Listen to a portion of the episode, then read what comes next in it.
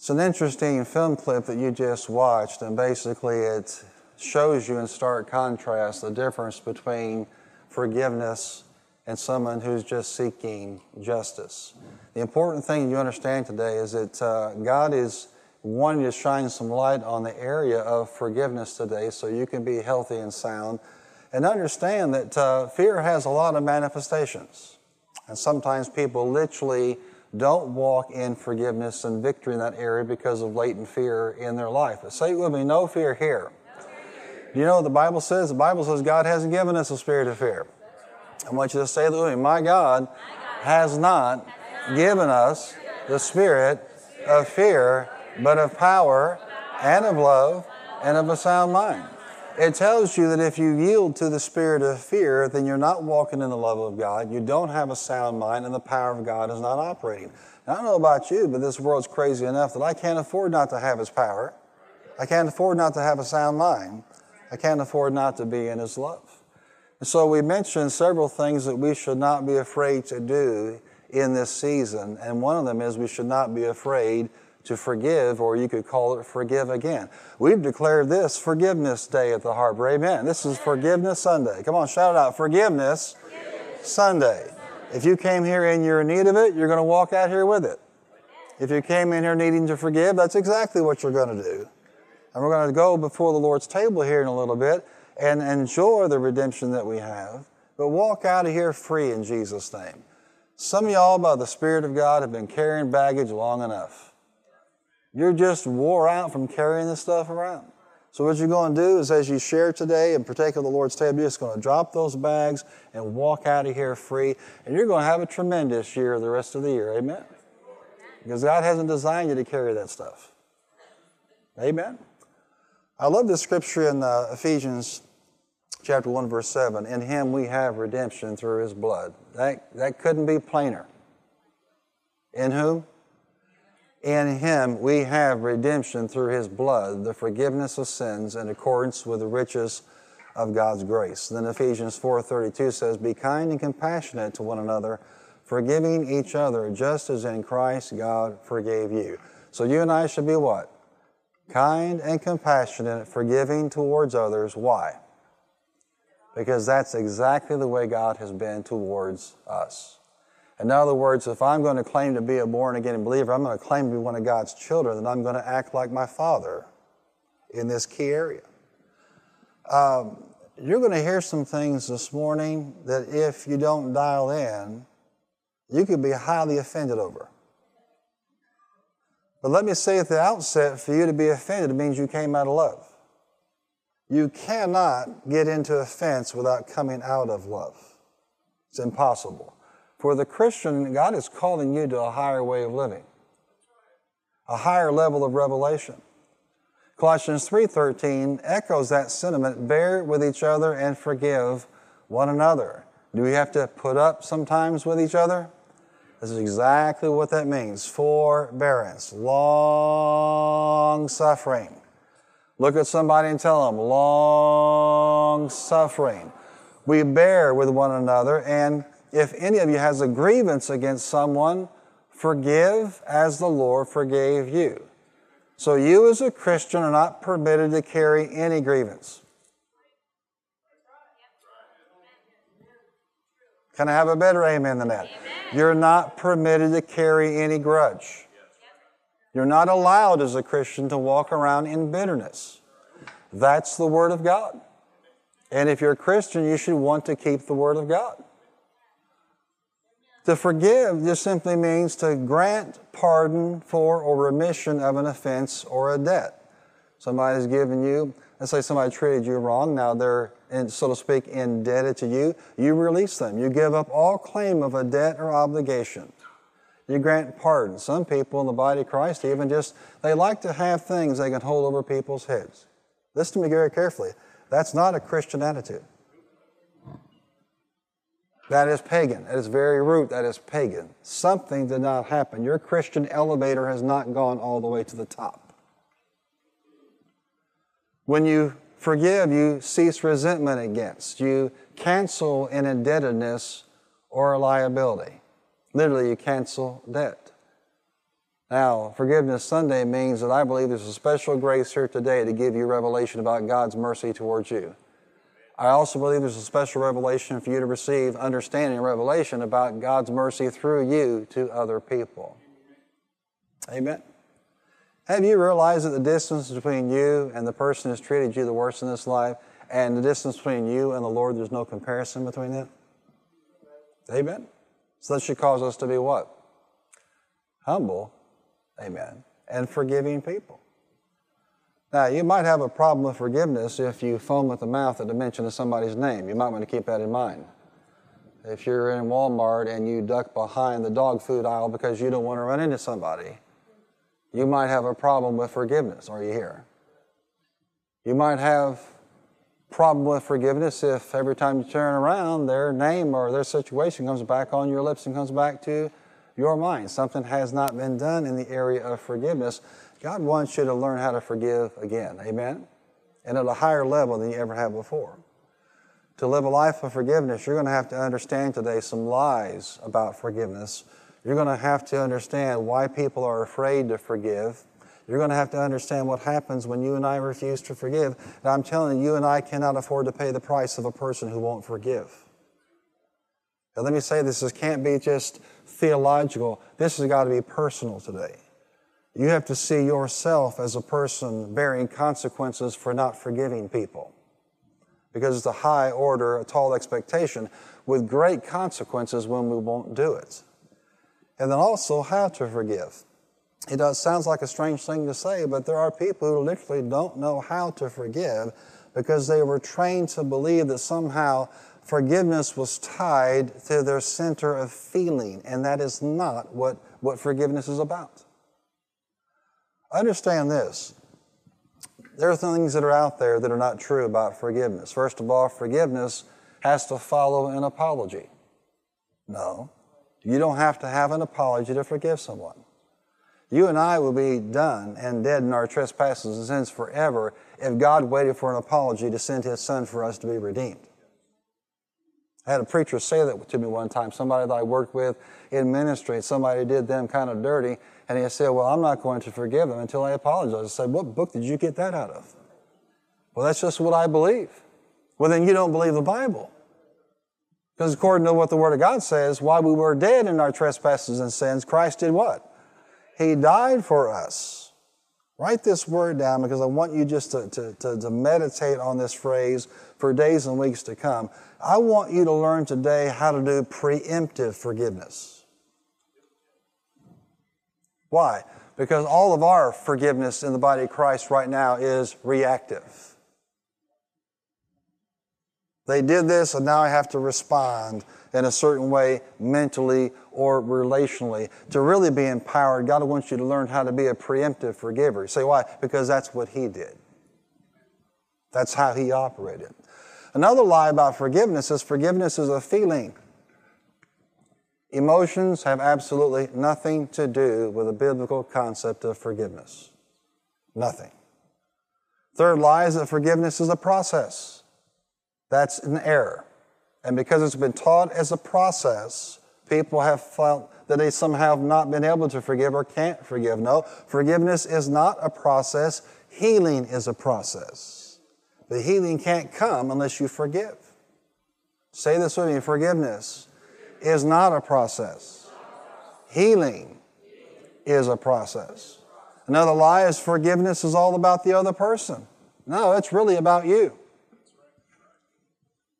You're not responsible for them. You are responsible for what? For you. They're going to do what they're going to do.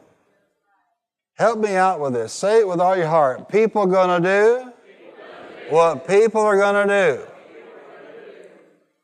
You have absolutely no control over what they do, what they say, their responses, their actions, how their heart is, but you have everything to say about how you are going to respond, how you're going to live your life. Say it one more time. People are going to do what they're going to do. Now, what are you going to do? You're going to base your life not on, on what people do or don't do, but based on what the Word of God actually says for you and for me. Fifth, forgiveness doesn't apply to repeat offenders. You'd be amazed how many Christians have sat right where you are. They've heard messages on how many times, Lord, Peter said, should I forgive my brother when they sin against me? Seven times? No, what? What did Jesus say? 70 times 7. And so, you know, the carnal Christian would say, see, 70 times 7 is what? 490. So when I get to 491, I get to let him have it. No missing the point. But you'd be amazed how many Christians I've forgiven them three times for this and I've had it. You didn't even get to the 490th yet. You got a long way to go. But you'd be amazed how many people in their heart of hearts believe that somehow it is an exhaustible commodity. Here's the irony. You and I want forgiveness from God that it is not inexhaustible. It is exhaustible. I should just speak in tongues. Maybe it'll come out better today. We want a forgiveness that can't be exhausted. But with other people in mind, guess what? I'm sorry, that was the third time. Three strikes, you're out. It's not a ball game, it's forgiveness. Amen. How many of the raised hand can say, I'm glad that God's mercy towards me is new every morning and it can't be exhausted? You can't have it both ways. You can't have a mercy that's exhaustible for other people and somehow it's limitless for you. It doesn't work that way. Why are people afraid to forgive? Well, first of all, they don't want to get hurt again. They assume that forgiveness is going to be the pathway to get nailed again. Nobody likes to be hurt, but that's an awful cynical way to live, isn't it, church? Number two, they feel forgiveness is undeserved. Be careful, your God complex is showing. No one deserves it. Number three, they don't want to be taken advantage of. That's understandable, but in this life, some people are just going to do that. Have you, have you lived long enough to know some people are just not going to like you? I know what you're thinking. To know me is to love me, but some people are not going to like you. They're going to talk ugly about you. They're going to undermine you. They're going to be jealous of you. Your response has to be continue to walk in love. Well, I don't want to be taken advantage of. And if I forgive them this time, guess what? They're going to do it all over again. No. They actually, number four, want to punish the offender. They want something to hold over their head. Amen. It's a sad way to live. It's a terrible way to exist. You and I are called to a higher standard. Come on, give me a good amen today. And one other reason that people are, are afraid to forgive is they just don't know how to do it.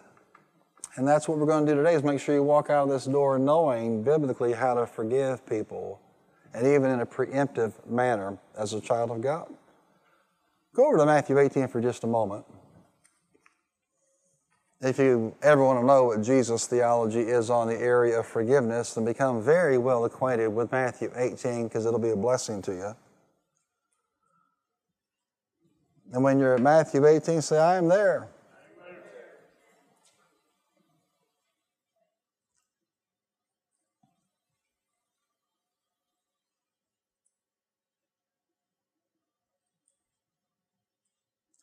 Look at verse 21. Then Peter came to Jesus and asked, Lord, how many times shall I forgive my brother when he sins against me? Up to seven times. And Jesus answered, I tell you, not seven times, but 77 times.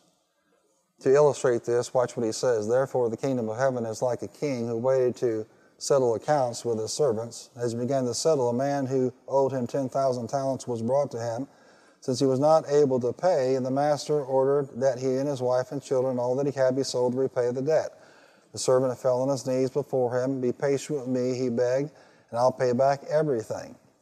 The servant's master took pity on him, canceled the debt, and let him go. Now, can you see here that this man was just interested in get out from under the debt? Amen? To get out from under the pressure. But when that servant went out to he found one of his fellow servants who owed him a hundred denarii. He grabbed him and began to choke him. Now we're talking about possibly the difference between a million dollars and a twenty dollar bill. I mean, you know this guy has a real problem here? And he, he demanded that he pay him.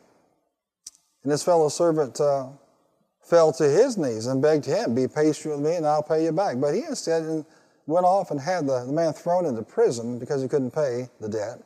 And when the other servants saw what had happened, they were greatly dis, uh, distressed and went and told the master everything that had happened. Now look at somebody and tell them Jesus knows if you forgive or if you don't. Say it one more time. The Lord knows if you forgive or if you don't. So, how does He know? He's omniscient. Amen. Then the master called the servant in, you wicked servant. He said, I canceled all that debt of yours because you begged me to. Shouldn't you have had mercy on your fellow servant just as I had on you? And anger, his master, turned him over to the judge to be tortured and to be until he can pay back all that he owed. Does that sound like heaven to you? Okay, you just keep that in mind.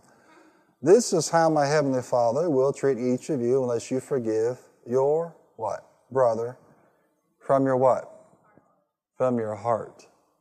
Not your mind, not your emotions, but from your heart. Say it with me, from the heart. I want to point out to you several truths here and then, then talk about the worst thing you can do as a, as a believer not to forgive. While God forgave this man's guilt and debt, watch this, he kept a record of wrongs against him. Do you know what his mind should have gone to as soon as he thought about the $20 bill? Eh. How could I possibly? possibly go to a brother with a $20 debt after what God has done for me? He kept a record of wrongs against him. There's the first issue. Number two, while his debt was enormous, he had no compassion for someone with an insignificant debt to him. You see this? There is no compassion working, no mercy working, even though he received great mercy from God. Number three, his harshness with his brother shows there's no change of heart just a desire to remove the consequences. Listen carefully. God forgiving you and treating you with mercy should change your heart towards other people. And if you have not had mercy rise up in your heart towards people who have blown it, towards you or towards others or in general, which, by the way, this entire cancel culture is completely opposite of this teaching. God does not cancel people, He restores people. And that's not even bad enough. What's worse is it's not applied consistently in this nation. If you have the right ideology, then you might not get canceled. If you say the same thing with the wrong ideology, they come after you. Whoopi Goldberg says and does things that are anti Semitic, she gets a two week suspension from ABC. Roseanne Barr says something that's off the cuff and wrong, she gets canceled permanently. The entire show is she removed from.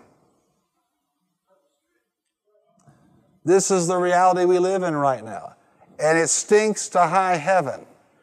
If you really believe in something, then don't apply it that way in a disparate way based on somebody's ideology. Amen.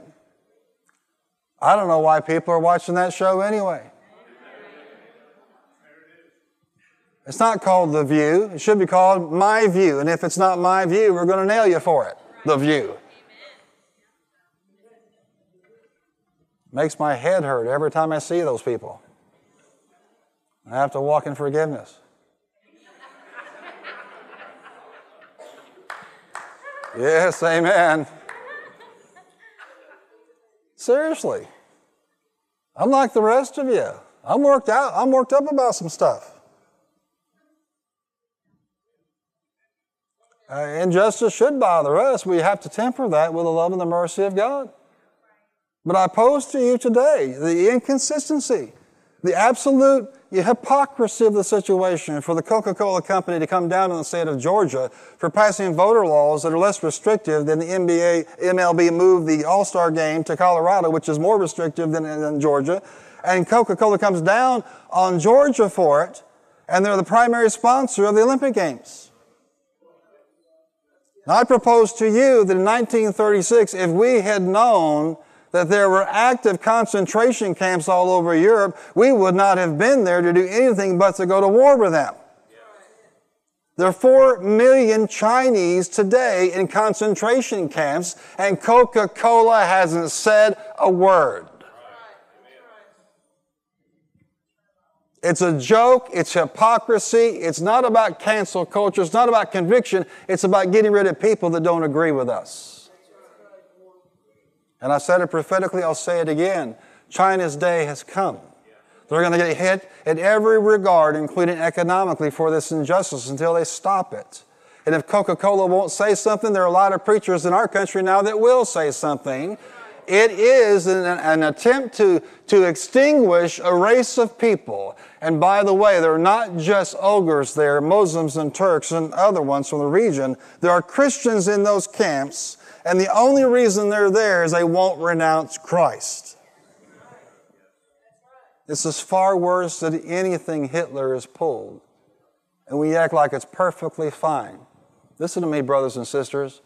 There are some things in life that are more important than a medal.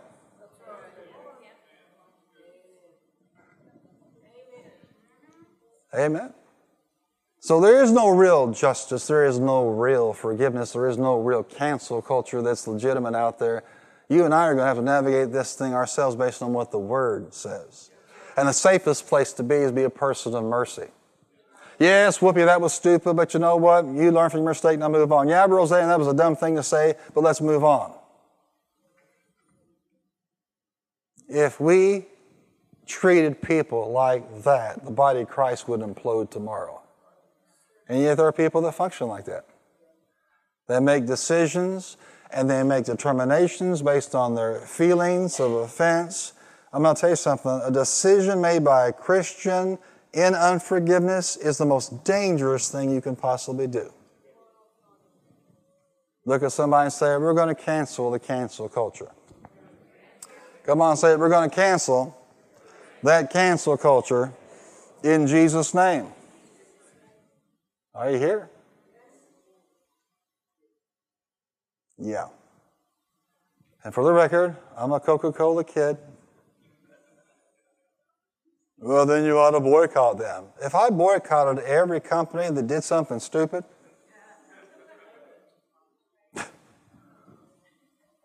now our job is to reflect Christ through the Word of God. Speak truth to power. Amen.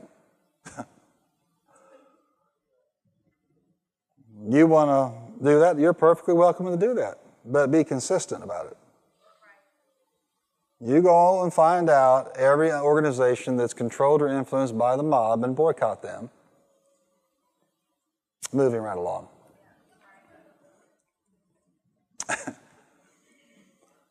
yes, amen. I, uh, I want to impress upon you the most dangerous thing you can do as a Christian is not forgive.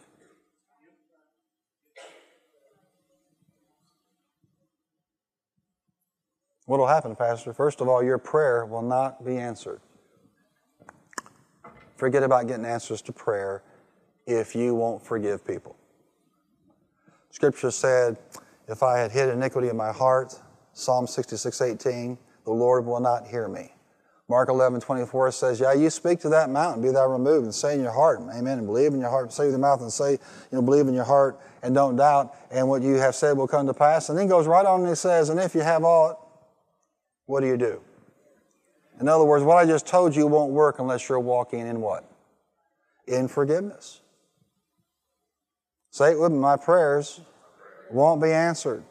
Number two, faith won't work for you because Galatians 5 6 tells us that faith works by love. Yeah, but it really hurts. Yeah, but, yeah, but, yeah, but. You need to get rid of your yeah, buts and get back on the Word of God. Number three, you will not be forgiven. Not my words. Jesus, Luke 6 37. Do not judge, and you will not be judged. It doesn't mean that you don't have the right to say something is right or wrong. This is about uh, judgment in terms of ending of that person, in terms of their state as a result of what they're doing. You're not the judge. You can say something's wrong, but you don't have a right to determine their future.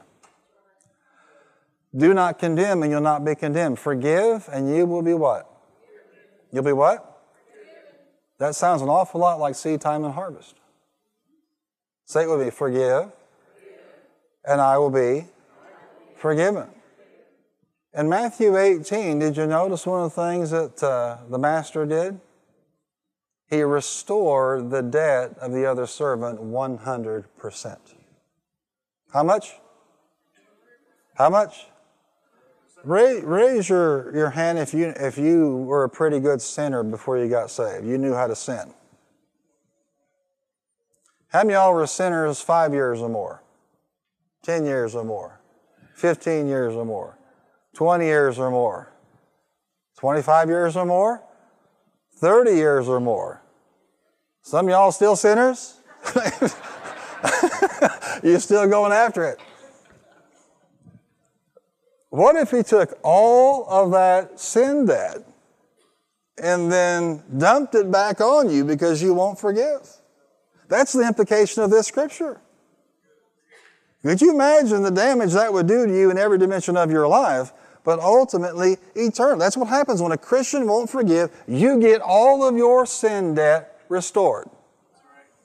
Every lie, every act of impurity, amen, any theft, any disruption or, or, violation of His Word concerning the treatment of your body, the treatment of other people. How do you know the better deal is for us to forgive? Can I have a better amen than that? Say it with me. All of my sin instantly restored. Boy, that's a, that's a wonderful thought, isn't it? So you could either have that or you could forgive others. All of your sin restored to you or forgive. Which one sounds more reasonable? That's why the worst thing we can do is to not forgive. Number four, you will defile others. You will draw them into your bitterness. Hebrews 12 15 says, Look after each other so that none of you fails to receive the grace of God. Watch out that no poisonous root of bitterness grows up and troubles you, corrupting many. I've been doing this uh, part time since about 1987, 88, and uh, as a senior pastor since 1990. And not one time have I seen a Christian who's bitter not let that rub off on somebody else. Someone will always share your bitterness and your unforgiveness. It may not be somebody even in the congregation, but it could be a relative. Or it could be a child who's watching everything play out. Mom and them say they're Christians, but look how they treat somebody when they get hurt or get offended. And they'll tuck their tail and they run away or they get mouthy or get put out. You never do this alone. Your unforgiveness will never just be limited to you, you will spread that to other people. It spreads, it springs up, the scripture says, and defiles what? Many. It's bad enough that you and I are caught in unforgiveness, but to take other people in? Uh, how many know I've probably counseled a couple, a couple or two through the years? And one of the things I'll always tell them when they're in crisis, and I'll tell everyone in premarital counseling, if you have a problem, you talk to each other about it, you talk to the Lord about it, or you go to the pastor that married you, or a Christian counselor, or the pastor you're sitting under right now. You do not go talking to every Tom, Dick, and Harry about what he did or what she did. You say, why? Because you're going to forgive and forget. But all the people you told will never look at those people the same way. And you're wondering how come your mom doesn't like your husband or vice versa because you had some choice things to say. Now you can deal with truth and issues and get support without vilifying that person. But I see this play out and what happens is long after you've moved on, people will still have a raised eyebrow towards that person. And guess where it came from? Come on. It came from, it came from me. Turn to somebody and say, don't poison people. Don't poison people with your unforgiveness. But you will. Now, if you can poison people with unforgiveness, how many know you can bless people with forgiveness? And mercy and love and grace. Amen. How many of y'all know some really stupid people? Raise your hand if you know some stupid people. Yeah. Okay, I didn't say it was easy. But if you'll respond in love and what? Forgiveness, you'll bless people. Amen. Number five. And this is probably the one of the sharpest things I'll ever say from the pulpit. But it's true, it's biblical, and it needs to be preached. Say it with me. It's true, it's biblical, and it needs to be preached. Why is a Christian in unforgiveness the worst thing they can do? Because you will go to hell. Now, I got brothers in the ministry that don't belong, believe in hell anymore. Uh, but it, it exists. And it was not designed for, for people, it's designed for Satan and his followers. But when you and I are made, we were made eternal spirits, we have to reside somewhere. Don't worry about dying, you're never going to really die. The only question is where are you going to spend eternity? Nothing could be sadder than somebody who, who thinks they profess Christ going to hell because they won't forgive other people. Unforgiveness is a problem because a, a person who claims Christ but won't forgive is actually bound for hell. Listen carefully. A Christian who will not forgive is not in right standing with God. Let me say it again. A Christian who won't forgive is not in right standing with God. Listen to this in Matthew 6. If, for if you forgive other people when they sin against you, your heavenly Father will also forgive you. But if you do not forgive others their sins, your Father will not forgive you. How many want to be forgiven? Raise your hand up high and say, I want to be forgiven. How many want to go to heaven? See, there's a, there's a doctrine out there that says, well, I prayed one time to receive Christ and I just lived my life of faith. He, don't, he understands me. He knows my problems and this and that. He didn't expect anything from me. Yeah, he does. He expects you to walk in forgiveness and love. He expects you to honor what that word says. Come on, say, I don't want to go to hell. Say it, I don't want to go to hell. A Christian who won't forgive is on their way there.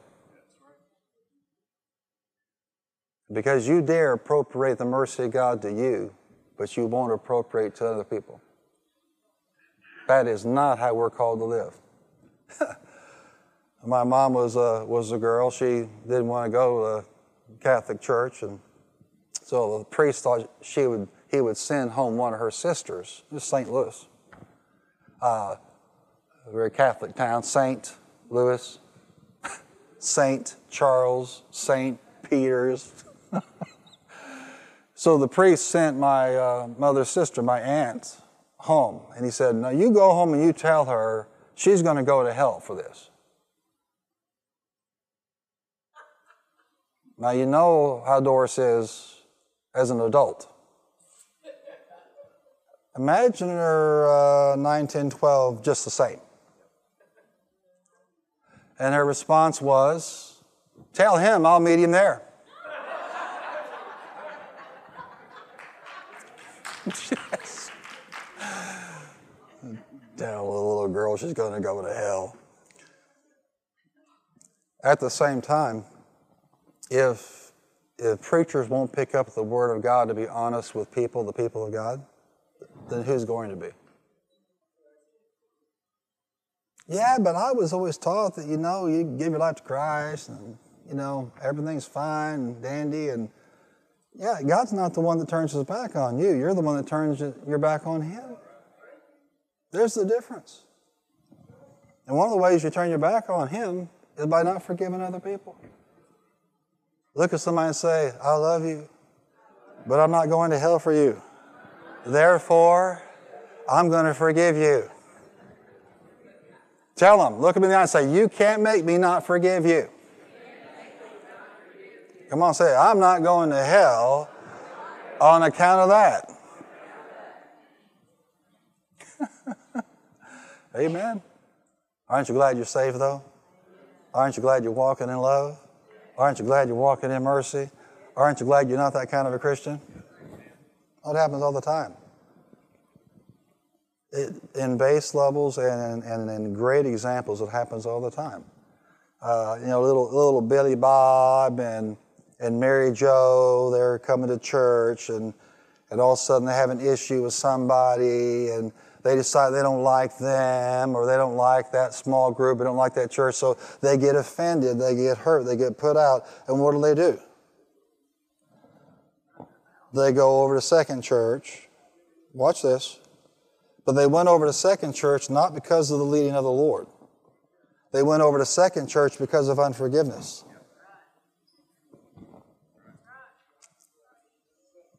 And I'm preaching a lot better than you're all staring at me right now. All the while thinking, I'm spirit led, I'm doing what God wants me to do. You just stepped into the realm of a Christian who's not in right standing with God because you won't forgive. God transitioned you, you better do it in a place of forgiveness and mercy and love. But it very rarely happens that way. Why would I say that? Because the body of Christ is filled with people who do this. And how does it work? Oh, that's how it works. Somebody again, oh, they hurt me so bad, oh, blah, blah, blah, blah, blah, blah, blah, blah. And here, here comes second church pastor. We'll never do that to you, darling. Welcome to the church. And you know, these intelligent pastors won't even call the previous pastor and find out how big idiots they really are. Because all they care about is a butt in the seat. That's good. That's a good word. When what they should care about is the heart in that seat. Amen? Well, I believe I'm in a church today that, that wants to walk in forgiveness. Amen? And here's how you do it. I want you to write these down. I want you to memorize these. I want you to apply these to your life. Number one, you forgive with your will. You must divorce the concept of unforgiveness. You must divorce it entirely from your emotions because emotions have nothing to do with it. This is not a function of your mind. It's not a function of your emotion. It has one thing to do with and that is your will. You decide to forgive. Don't care how I'm feeling. Doesn't matter. I could be flaming mad, but I can, with my will, do what?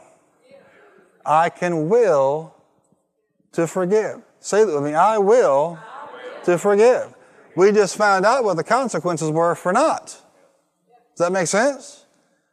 So Jesus didn't say because you have this emotion of unforgiveness. That has nothing to do with that. It's about your will. It's about your heart. It's about the condition of your spiritual life. Tender-hearted towards one another. Unforgiving people are not tender-hearted. They're what? They're actually hard-hearted. Say this with me. My will. I will to forgive. Say it again. I will to forgive. We must divorce emotion from forgiveness. It's totally a matter of the will. This means it is a decision. You need to treat the pain of remembering what somebody did like a physical symptom of sickness and realize that healing is there but has nothing to do with forgiveness. You'll be healed in time, but the decision to forgive is made based on your will.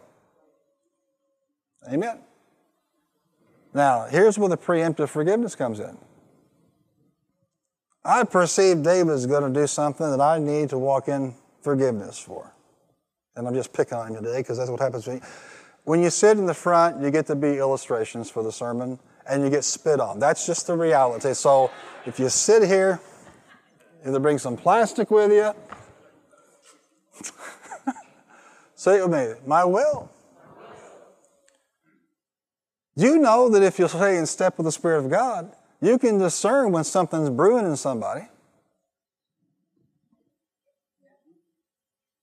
Mm-hmm. Uh, when you're placed in an office, say as a pastor or some other fivefold ministry gift, it comes with open doors. It comes with insight from the Spirit of God. This is often the case. So as a pastor, you you might get a you know a spiritual telegraph, email, IM, text that something's brewing in somebody's heart and life. Our tendency is to wait until something manifests and then react with either anger or forgiveness or unforgiveness. God's trying to teach you today preemptively forgive people. I don't recommend you do this. Walk up to a spouse or, or somebody in your family or somebody in your church and say, I know you're about to do something stupid, so I'm preemptively forgiving you.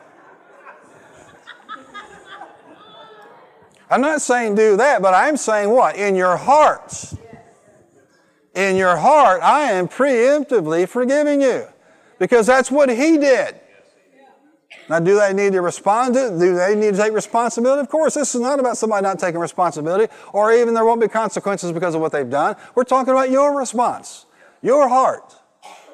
Come on, look at somebody and say, I know at some point you're going to do something stupid.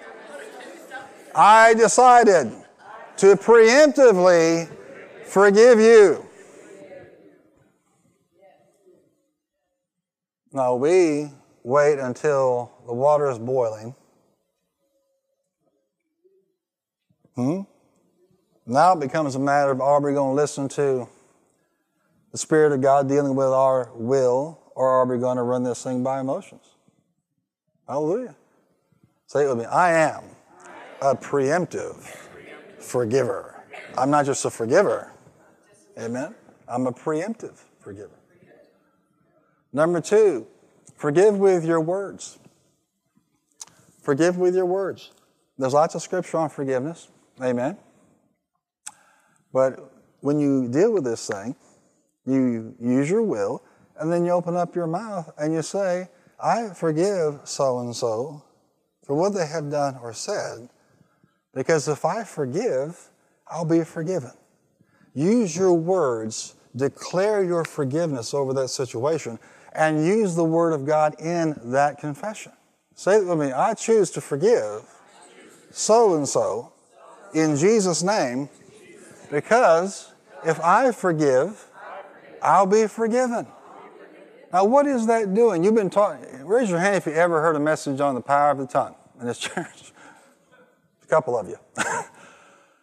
James tells us that the tongue is like what? Like the rudder on a ship. It controls where you go. So if I will get up every day preemptively saying, I forgive so and so, when it comes back to your mind, comes back to your heart, you know, when you have an emotional reaction, that doesn't mean you haven't forgiven them. But what you want to do is you want to keep your boat on that forgiveness track. So just get up and say preemptively, I forgive so and so what they've done in Jesus' name, because if I forgive, I'm going to be forgiven. Now, what happened now is your body, your life, your mind, your emotions are going to follow what your mouth just said.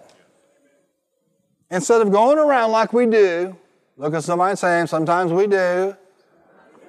I just can't believe what they did. Can you believe what they did? I can't believe. They're a Christian. Can you believe what they said? I can't believe they acted that way. That, what is that doing for you? That is directing you towards unforgiveness. It's using your mouth the opposite way God wants you to use it. Amen? That's practice. I forgive them for what they have done or said. In Jesus' name. Because if I forgive, I'll be forgiven. Say it again. If I forgive, I'll be forgiven. You know what that does? That keeps you on, on heightened alertness and awareness to walk in love. Even if other people don't. Amen. They don't choose to live this way, that's, that's not your problem. You're doing what you're supposed to do. Amen?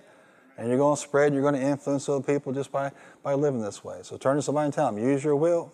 Use your will. Forgive others with your words. Words of forgiveness and declarations of forgiveness are going to direct me towards a path where I back that up with my behavior and my attitude. Amen. It's a good thing. Number three, write this down. I'm going to use my my will, my words, I'm also going to use the wisdom that God gave me. Scripture gives us great wisdom about this subject of forgiveness. The Lord taught much about it. Paul spoke much about it. And you and I are under a covenant. Aren't you glad you're under a covenant of redemption? Say with me, I am redeemed. Ephesians 1 7, how are you redeemed? By the blood of the Lamb. Amen. Glory. Why would He forgive us? Because blood has been shed. Why would you forgive others? Because blood has been shed. Write this down. One piece of wisdom you need to emphasize in your life is this when you don't forgive, you're breaking the covenant.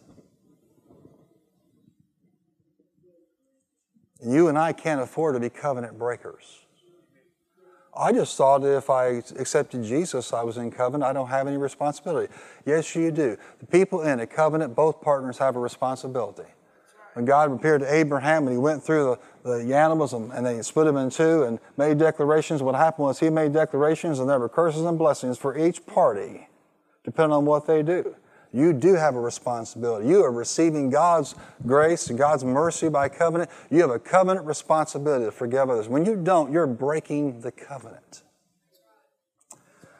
I'll just say this to you as I get it. How many believe that divine protection is real? How many believe that God, divine uh, guidance is real? Raise your hand if you believe that. There are Christians who have compromised their protection because they broke the covenant because they won't forgive somebody.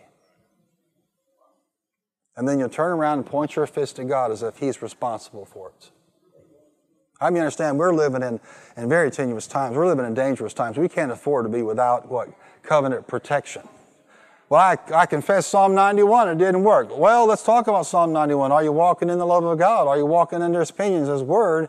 If you're not forgiving, the wisdom of God says to forgive. If you're not forgiving, you're violating the covenant that gave you forgiveness. Yes, amen. A couple of tidbits before we come to the Lord's table today. Some of you are still stuck on if you don't forgive, you're going to hell. Listen, get over it. Just repent if that's you. Don't sit there and meditate on it. It's being preached because I don't want you to go there. You know what I heard about Hope Harbor? The pastor doesn't want the people to go to hell. There's a revelation.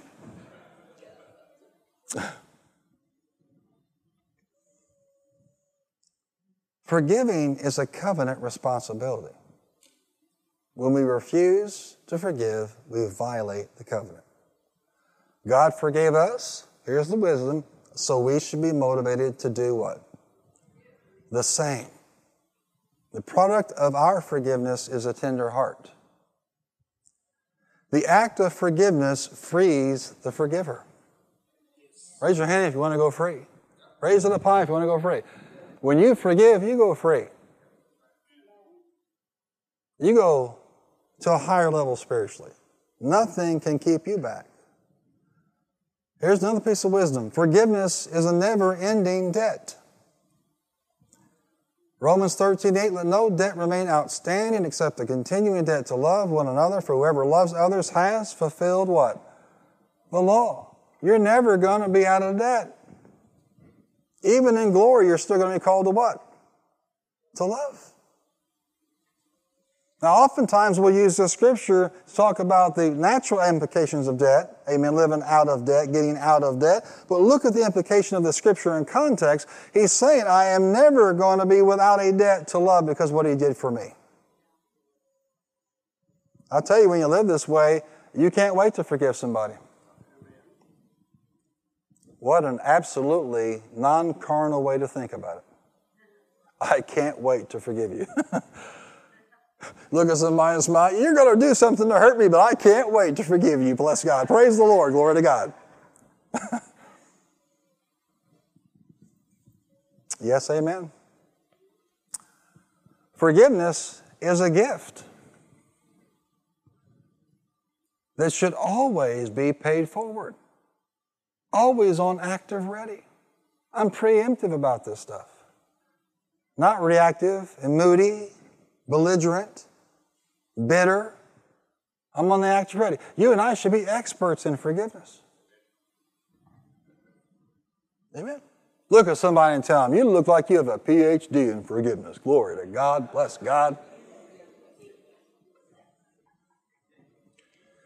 How many know it sounds a, a whole lot better than a vocational certificate in bitterness? I was at a, a drive through as you begin to let the Lord just minister to your hearts. I mean, know He is a forgiver. And two things going to happen today. You're going to receive forgiveness and you're going to forgive others. You're going to let them go. I said you're going to let them go with a big smile on your face, preemptively. Amen. And you're going to live this way. Amen. Walking around with an attitude, they can't make me not forgive them. Totally different. But then, how you know our minds should be renewed as Christians? We shouldn't be like everybody else. I'm in this line.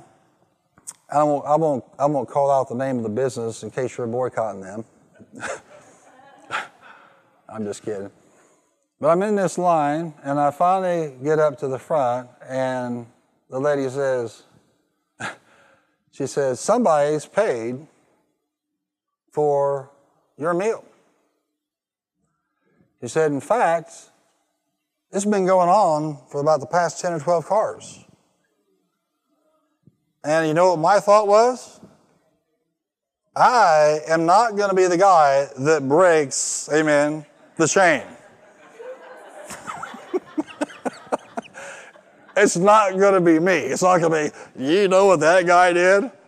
Yeah, and I believe he's a pastor too, and he's the one that broke this thing.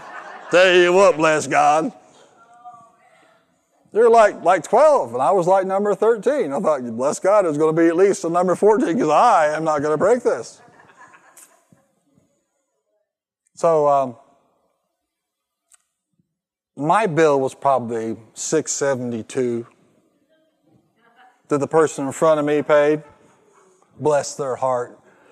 I, I hope they get a huge harvest off of that, amen. I really do. I said, "Well, I'm not breaking this. Okay, you sure you want you sure you want to do that?" I said, "Okay, what's their bill? 5438 or something like that." and I said, "You are not breaking the chain." so, so I paid it. I can't even remember the actual total amount, but it was like four or five, ten. I don't know what it was. A lot more than my bill was, and uh, so I didn't. I don't know what the people behind me did. Somebody, somebody is going to get through that train, get up to the window, and they're going to say, you know, the car in front of yours paid for yours, and they're going to say, Hallelujah, thank you, Jesus, and drive off. Amen. That's going to be it. Not even thinking. The car number one paid for what? Car number two, and car number two paid for what? Car number three, all the way down to me, and I wasn't going to break the chain. That's the same attitude you and I need to have towards forgiveness. It's a gift, and I'm going to keep on giving it. And it's not going to cost you 54 nothing. It's already been paid for. Paid in full. Come on, say it. Paid in full.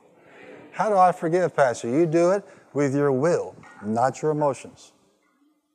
You do it with your words, faithful words declaring your forgiveness, along with a scripture that backs that up every single day. And number three, you do it with what? Do it with the wisdom of God. We're talking about a covenant matter here. We're talking about a matter of debt. We're talking about a matter of gift. You and I have a lots of expectations in the covenant to, to maintain that spirit. How could Jesus do what he did? If you're the Son of God, come down from there and save yourself. If you're this, if you're that. Hey, he did that for you and for me. Amen. And his expectations are that we're going to walk with that same kind of love and forgiveness towards others. Now, that's the good news. The bad news is the devil's going to test you on this probably before the end of the day. You may not even get to dinner. That's right. So you better get your preemptive in gear. Amen. you better get it going. Why don't you bow your heads for just a moment? The musicians come back. We're going to come to the Lord's table.